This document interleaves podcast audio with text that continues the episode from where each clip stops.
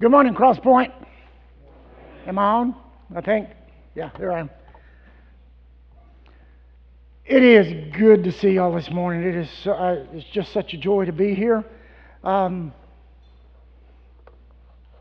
we're going to start the morning with prayer.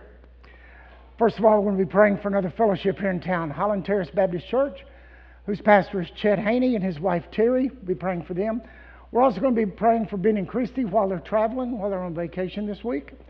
Um, we're going to be praying for them as they embark on this new chapter in their life. There's a lot of unknowns in their life, but they are absolutely trusting God in this, as we are. We're going to be praying also for the Crosspoint body because this is a new chapter for us as well. So we're going to be praying for our body this morning for God to continue to lead us. We're also going to be praying for another, for an unreached people group, the Kim Mun people group in Vietnam. There's about 559,000 worldwide, about 260,000 in Vietnam itself. It's an unreached people group. There's less than 1% of that people group that are believers, and there's no evangelical movement in their part of the world right now. So we need to be praying for that.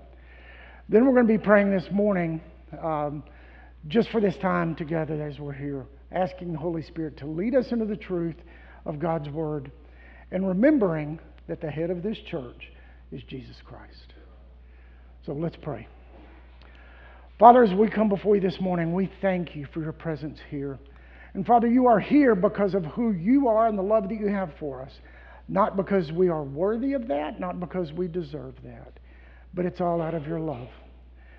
Father, I pray this morning for Highland Terrace Baptist Church that as the pastor Chet, Chet Haney stands before his people, that he will, have, he will have had a week of preparation, spending time with you, climbing the mountain to glean the truth of your word, that he can stand and deliver this morning to the people at Highland Terrace. Father, I pray for Chet and Terry's marriage. I pray that you will continue to strengthen them, draw them closer to one another and closer to you. Father, I thank you for the work that we see on their building that two years later is now being completed. Father, I pray that as they prepare to move into that building, that will be a huge footprint in Hunt County for sharing the gospel of Jesus Christ. Father, I pray this morning for Ben and Christy while they're away this week on a, a pre planned vacation, that they would find rest, they would find peace, they would find comfort in you. Even though they may not know the future, they know that you do. Father, I pray exactly the same thing for the body here at Crosspoint Fellowship. That as we start this new chapter in our lives, that you will bring the right person to this place. We know, Father, that you already know who that person is. Father, I pray for the elders that you will give us wisdom and insight to follow you in all that we do in searching for a new senior teaching pastor one that will protect the established DNA of who we are here at Crosspoint, that will come in and be able to work well with the established elders and to love this people as he shepherds. Father, we trust you in this, and we know that you will be glorified. Our, our desire is for you to be glorified in this. Father, I also lift up the Kim Mun people in Vietnam. I pray, first of all, Father, that you would put an evangelistic outreach, even if it's a single person in their, in their community, to share the gospel of Jesus Christ with them, that they may hear the truth of the gospel, and that at least one person in that people group will become a believer, and then it'll spread like wildfire through that community group. Father, we love you. We know that you have a heart for the nations. Help us have a heart for the nations. That we would continue to reach out and pray, if not go. But I also pray this morning as we hear from your word, the Holy Spirit teaching us the truth of your word to make a lasting impression of who we are and what we're called to do. It's in Jesus' name I pray these things. Amen. All right, as we continue our worship this morning, let me invite you to turn to Romans 8. Okay, we're going to be looking at verses 31 through 39. And if you're here this morning and you didn't bring your Bible with you, just look in the underneath the seat in front of you, or maybe one to the side. There are hardback um, ESV Bibles, so you can use that this morning. If you don't own a Bible, please take that one as a gift from us. Put your name in it and keep it. Okay, we'd love for you to have that. Now, as you're turning, I want to spend just a few minutes to set the context of this passage because we're, we're dropping into this passage without a lot of precursor, you know. Um, but I think this is a, God brought this passage to mind. I think it's extremely pertinent to our, our time right now. Paul spent the first half of this letter, the first seven chapters, and this is a letter, let me back up. This is a letter to a church in Rome that he never visited, but this church was very likely started by a group of people that attended or that were in Jerusalem and heard the disciples, the apostles, preach on the day of Pentecost. They went back to Rome, they established this church. But in this church in Rome, Paul is writing to them and he's talking about some very some vital issues. First of all, he discounts that birthright gives no access to a right relationship with God. For the Jews, their birthright didn't count, not one iota. He also spends time talking about keeping the law does not give access to God in a right relationship. That's for the Gentiles. Only through Jesus Christ do we have any access to God and to His kingdom. Even though we struggle from day to day, sometimes minute by minute, sometimes second by second, we've all been there. Okay, I, I certainly have. Even though we struggle like that, we align ourselves with Paul in, in much of this letter, but I think particularly, at least on my part, in verse 24 of chapter 7, when Paul says of himself, he is a miserable wretch. That was his conclusion, okay, of everything that he had talked about all the way up to that point. He basically says, I have no access. Then in verse 25, he says, Who will rescue me from this body of death? And he, in the same moment, he says, Thank God it is Jesus Christ who does. So we can, we can relate ourselves to Paul as, yeah, miserable wretch, but then at the same time say, it's because of Jesus Christ that we're rescued from this body of death. Okay. So that's, that's where we've been, or that's what's happened right before Romans chapter 8. But we're going to start in verse 31 for this morning. So Romans 8, 31 through 39. What then shall we say to these things? And these things is everything he's talked about before, all the previous seven and a half chapters. Good. What shall we say to these things? If God is for us, who can be against us? He who did not spare his own son, but gave him up for us all how will he also, how will he not also with him graciously give us all things? Who shall bring any charge against God's elect? It is God who justifies. Who is to condemn? Christ Jesus is the one who died, more than that, who was raised, who is at the right hand, the right hand of God, who indeed is interceding for us. Who shall separate us from the love of Christ? Shall tribulation or distress or persecution or famine or nakedness or danger or sword?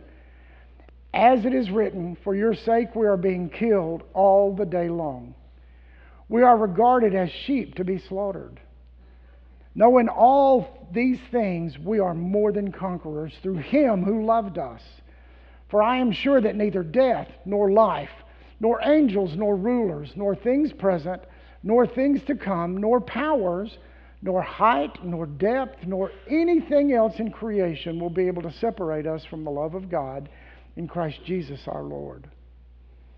Now, this morning we're going to examine the truth that the love of God is absolute, it is undeniable, it is perfect, it is righteous, and it provides absolute, perfect protection against an enemy who wants to bring us into ruination and separate us from God. Now, this morning we're going to be asking the first question Who can separate us from the love of God? Consider then the very next verse in Romans 8, verse 34. Who is to condemn? Christ Jesus is the one who died, more than that, who was raised, who is at the right hand of God, who indeed is interceding for us.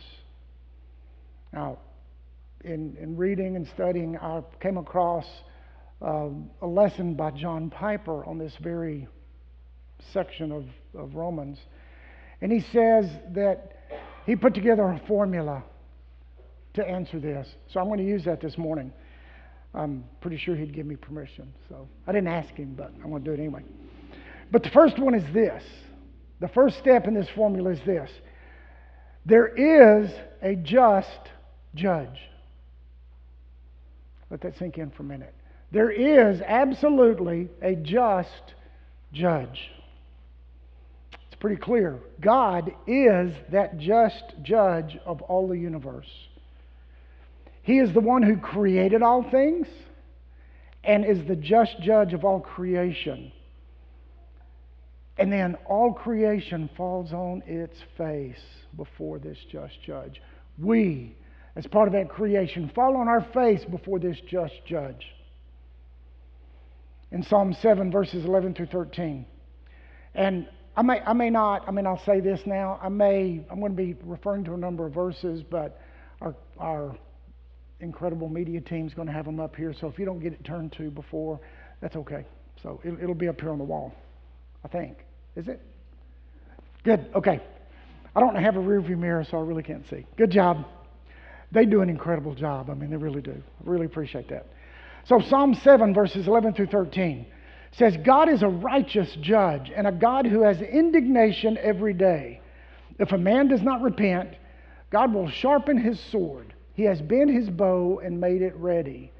He has also prepared for himself deadly weapons. He makes his arrows fiery shafts. That's pretty clear. There's not a lot of question what that says. So that's the first element. God is a just judge. The second element of this formula is that there are guilty sinners. I'm not going to ask for a show of hands, but I'll raise mine. okay? We all have sinned. Romans 3:23 says for all have sinned, all underline it, put it in bold italics, however you want to do that. All have sinned and fallen short of the glory of God. Our guilt is sure.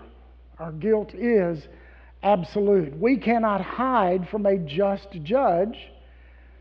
We cannot hide from the omniscience of a perfectly holy God. Our guilt is undeniable, it's absolute. Because God is a holy God, just these first two elements does not bode well for us, does it? Not in and of itself, not in who we are. Because God is a holy God, is a righteous creator, and a just judge, He cannot simply allow sins to go unpunished. He can't allow the guilty sinners just walking on the streets of His creation without some reckoning. And that reckoning was provided by the one chosen from eternity past. And that reckoning has his name that is our reckoning is Jesus Christ. He's the one who provides that reckoning, and the plan was established before God ever spoke creation into existence. So now, we know that there's a just judge. We know the second element is that we're guilty sinners. Now we need the third element. And the third element of that is the death of Jesus Christ. This third, the third element of this formula, it's the sacrifice that Jesus chose to make in order to, first of all, glorify the Father. Secondly, to provide a way for us to have a right, a right relationship with, with God through Jesus. That reconciliation is the word I was struggling for. That reconciliation is what Jesus provides for us. Okay? And it is absolute. I thought about singing this little melody, but I'm just going to speak it because my throat's a little scratchy this morning. You can sing it if you want to. Jesus paid it all. All to him I owe. Sin had left a crimson stain, but Jesus washed it white as snow. Okay, I, I just as I spoke that, chills just went over me. Didn't expect that, but it did. Because it is an absolute truth. That's what Jesus did for us. Because Jesus took our sin on himself, he bore the guilt, the shame, and the penalty of our sins on the cross. He wore our guilt on the cross, and because of that, we now wear his borrowed righteousness that he gives to us. We wear that clearly as a cloak that he himself pla- placed on us. The result? Following Romans 7 24 and 25, where Paul said he was a miserable wretch, we relate to that. He then says, Who will rescue me from this body of death? Thank God it is Jesus Christ who does. And there really shouldn't be a chapter break here because the very next word is therefore in chapter 8, verse 1. So it's just, it's, it should be a smooth transition to this conclusion in chapter 8, verse 1. There is therefore now no condemnation for those who are in Christ Jesus. That is an absolute promise. That's not just a suggestion. It is an absolute truth that we can hang on to. There is no condemnation because of Jesus Christ. Amen? Thank you. So, in this, we see the fourth element of this formula. We have a just judge plus a guilty sinner plus the death of Jesus equals no condemnation. Now, as we continue through Romans 8:34, we're reminded that Jesus was not the only one who was crucified. It was Jesus who was raised from the dead. More than that, he was raised. We also see that incredible truth in an earlier passage in Romans where we are told how that was accomplished. In Romans 8:11 says if the spirit of him who raised Jesus from the dead dwells in you, he who raised Jesus from the dead will also give life to your mortal bodies through his spirit who dwells in you. The very fact that Jesus was raised from the dead indicated that God was absolutely satisfied with the sacrifice that Jesus made. There was nothing else necessary. There wasn't anything else we could do. God said, It's done. Jesus did this. he was dead, he was buried, he was resurrected, and he continues since that time that Jesus died was buried and resurrected to provide for us that element that we need no condemnation. It is in Jesus that there is no condemnation. And Christ in our Lord will continue to do that until we are joined with Him in that new heaven and that new earth.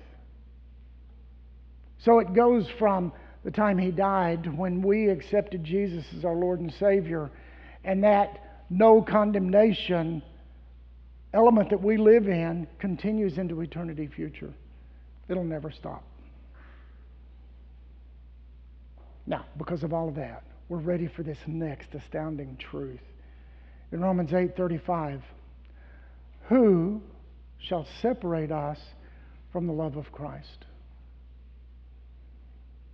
Shall tribulation or distress or persecution or famine or nakedness or danger or sword? Now, this question is answered, and it comes from the previous statements made in verses 31 through 34. Because God is for us, He did not spare His only Son, He sent His Son to die for us. A number of years ago, there was, and we've recently prayed for the Lawson family, for Steve Lawson that passed away, for his dad, Lowell Lawson. Lowell was one of the deacons at Ridgecrest when I was growing into that ministry you know, a number of years ago. I won't tell you how many years ago, but it was a long time. um, but Lowell got up and he was going to do special music one Sunday morning. Pastor Hamilton was sitting on this side like he always did. And Lowell got up at the pulpit and he turned and he said, Pastor Hamilton, do you believe I love you? And Pastor Hamilton was kind of shocked. He's like, Well, yeah, I, you know, I believe you love you. And he said, Do you believe I love you enough that if you were drowning in that pond back behind your house, that I would jump in the pond and save you at the risk of my own life? And Pastor Hamilton sat there for just a few seconds. He said, Yeah, I believe you would. And Lowell said, But Pastor Hamilton, I don't love you enough to throw my son in. Man, that gave me just a little glimpse of the sacrifice that the Father made when He threw His Son in to save us.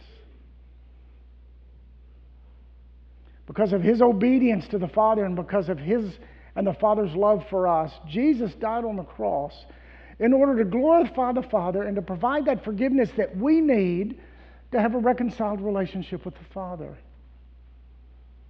Romans 5 8 says, But God shows his love for us in that while we were still sinners, Christ died for us. See, we didn't earn that. In the midst of our sin, Christ chose to do that. Verse 35 has several other elements to consider this morning. First, it begins with, Who shall separate us from the love of God? And again, because of all that's been established in the writings of Paul, up to this point, no one, not a single person, no one can separate us from the love of God. And that no one includes the Father and the Son and the Holy Spirit. They're not going to separate us from the love. The gift that He gives us is absolutely perfect, undeniable, not to be undone. Then he goes on to very real personal life experiences to examine if then there is anything that can separate us from the love of God. He starts off with, shall tribulation. We've literally been given the promise by Jesus in his own words that we will go through tribulation. And we will go through this tribulation because of the stand that we choose to make to align with Jesus and our refusal to recant that. There will be tribulation for that, Jesus promised. We're told that tribulation will not separate us from his love. In John 6, 16 33, Jesus himself said, I have said these things to you that in me you may have peace. In the world, you will have tribulation. But take heart. I have overcome the world. Jesus himself spoke of the tribulation to come, not only in our personal lives today, but in the great tribulation that will happen, that will take place in the world in the end times prior to his return for us. His chosen, his elect, his children will go through this tribulation. He assures us that the tribulation we will go through is not going to separate us from His love. In fact, what He promises that we are bound to Him in the peace that He does provide in the midst of that tribulation. Now, it's important to note here Jesus was speaking of a tribulation that comes from standing with Him. It's not just talking about the consequences that we have from our own personal sins, because we all know what those are we have those. Now, God forgives those. He may remove the consequences, but He does forgive. Now, here Jesus is talking about, or God is talking through Paul about the tribulation that we will go through because of our absolute stand aligning with, aligning with Jesus Christ. So, the next point shall persecution separate us from the love of Jesus? We've also been given the promise by Jesus that we will be persecuted for his name's sake. Does that sound like something you'd be looking forward to? As humans, we don't. Okay? But in, in Christ, we know that there will be persecution because of what Jesus said in Matthew 5:11. Blessed are you when others revile you and persecute you and utter all and utter all kinds of evil against you falsely on my account. John 15:20 also says, "Remember the word that I said to you, a servant is not greater than his master. If they persecuted me, they will also persecute you.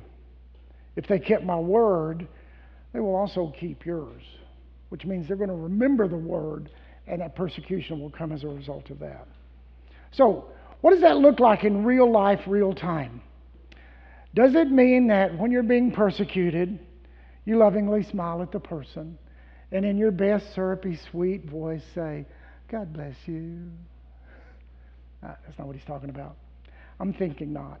Recall Stephen's situation in Acts when he was being stoned for his continued commitment to the truth of the gospel of Jesus Christ in Acts 7, verses 58 through 60.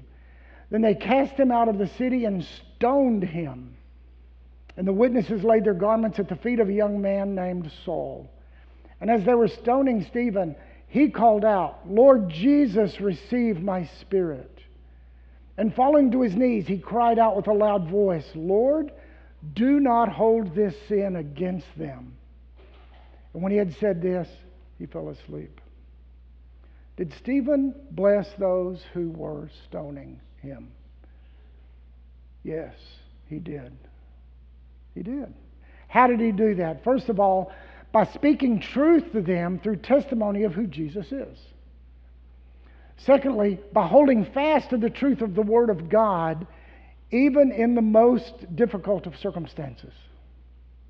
Third, he was blessing people as God provided through Stephen, and it's seen in the life of a young man named Saul, who had the garments laid at his feet, and he witnessed this horrible, horrific act of murder. A man who would be drawn to Jesus by the Father and had already been predestined to be the apostles to the Gentiles. So we see that blessing that Stephen offered, even though God took him out of this earth, in this, out of this world into his kingdom. Persecution will not separate us from the love of Christ. The answer to all the other elements presented in this passage are just the same. Famine will not separate us from the love of Christ. Nakedness will not separate us from the love of Christ. Danger will not separate us from the love of Christ and the sword will not separate us from the love of Christ. In fact, all of these things draw us closer to Christ. And the sword, which is a picture of death, will very simply hurry us toward that blessing that God has with an eternity with Him in heaven. In verse 36, Paul quotes from Psalm 44 22 where it says, As it is written, for your sake we are being killed all the day long. We are regarded as sheep to be slaughtered. This is a verse from God specifically prophesying through the psalmist of overcoming persecution and the coming of persecution of those who profess belief in being a bondservant to the one true King, that is Jesus. According to Foxe's Book of Martyrs, this is not, this is not a pleasant afternoon read, I promise you. It's tough. The first persecution of the church began in 67 AD under Nero. Under his madness, he ordered all of Rome to be burned. And then, trying to clear himself of the accusations, he blamed the Christians. And so, Christians were gathered up and they went through atrocities ordered by Nero in Rome. Many times they were Christians were sewn up in fresh animal skins, tightly sewn up, so that as the skins dried, it slowly crushed and suffocated them. And in the process, they'd throw them out in the arena and let dogs tear them up. Okay, that doesn't sound pleasant. Or Nero would have Christians dressed in shirts that were, that were just full of heavy wax, would impale them on stakes in his garden, and they would light them for garden torches for his parties. Many died in this manner during the first persecution of the church. In reading further in Foxe's Book of Martyrs, this was only the first of 10 periods of persecution that he talked about. The second persecution came only a few years later at the hands of an even more cruel Domitian. Under his rule, Christians were again persecuted in horrible ways. Many were crucified, many were tossed into the arena because the Romans decided that crucifixion was too cruel a death, and so they'd throw them in the arena with hungry lions, believing that that was a more humane way for people to die. The remainder, remainder of the persecutions of the church just continued to get worse. And literally, in those 10 persecutions, tens of thousands of Christians were tortured and murdered in much the same way. That took place in the first 300 years of the church. Romans 8, 837 says, all of these things going on, will, will these things separate us from the love of God? Verse 37 says, No. In all these things, we are more than conquerors through Him who loved us. God points out that through the tribulation of persecution, we are already more than conquerors because we don't have to do the battle. The battle's already been won by Jesus. He has already conquered. Because, see, if, if I conquered, I might seek to be glorified in that. But I can't. Jesus conquered, He's glorified in that, and we call Him our Lord and Savior. Paul summarizes the truth in the last two verses of this passage. In Romans 8, verses 38 and 39. He says, For I am sure that neither death, nor life, nor angels, nor rulers, nor things present, nor things to come, nor powers, nor height, nor depth, nor anything else in all creation will be able to separate us from the love of God in Christ Jesus our Lord. See, these last two verses of this passage points out that nothing, nothing can separate us from the love of God. Ever. If you're here this morning and you do not know Jesus as your Lord and Savior, I want you to begin today to ask the questions of your friend, maybe that you came with or an elder here at Crosspoint, or a deacon, or a life group shepherd, someone in front of you, someone to your left or your right, or someone behind you. Start asking those questions of what salvation is through Jesus Christ our Lord. Because that's the only way we can have that assurance of no condemnation. We, only, we can only have the assurance of never being separated from the love of God through the sacrifice that Jesus made on the cross.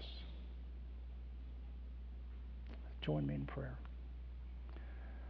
Father, as we come to you this morning, we thank you for the truth of your word that you provided for us. We thank you for the absolute truth that no one and nothing can separate us from your love. Father, I pray that that truth will ring in our ears this week, not just this morning, but through the week, that our the rest of Sunday, Monday, Tuesday, all the way through the rest of the week, we have that absolute assurance that if Jesus is our Lord, then no one and nothing can separate us from that love.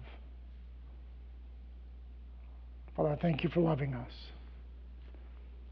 It's in Jesus' name I pray these things. Amen.